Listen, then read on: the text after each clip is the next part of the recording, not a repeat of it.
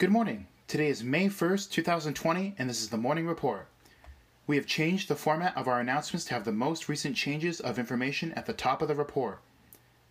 There are three sections to this new report layout. Number one, new. Information that is new to this announcement and has never been reported. Number two, updated. Information that has been reported but has changed. Number three, important. Information that has been reported but is still important and has not changed. New. Nothing new to report. Updated. Total COVID 19 tests conducted. Humboldt County. 2,244 tests conducted, 85 additional since last report. K'ima:w Medical Center.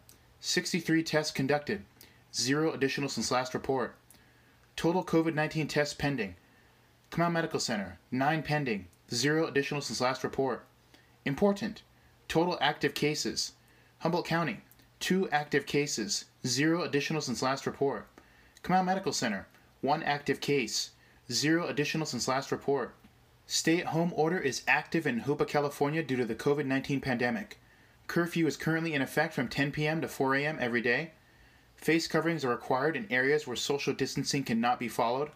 More information about our active orders can be found on our website at hoopaoes.org.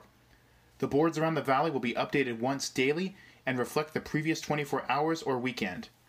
For next month's Community Food Box event in May 2020, we are having it at a single location, the Hoopa Fire Station. The time will still be 12 p.m. to 4 p.m. If anyone local needs help to apply for stimulus checks online, please make an appointment at the Hoopa TANF Resource Center at 530 625 4816. The Hoopa grocery store will now stay open from 6 a.m. to 9 p.m. For more details on their operations, please call 530-625-1013. The Hoopa Mini Mart slash gas station will now stay open from 7 a.m. to 9 p.m.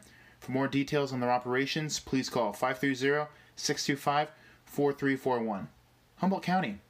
The county has limited the types of services in operation, and the list can be found on the Hoopa OES website. The county is also requiring people to wear facial coverings in specific settings.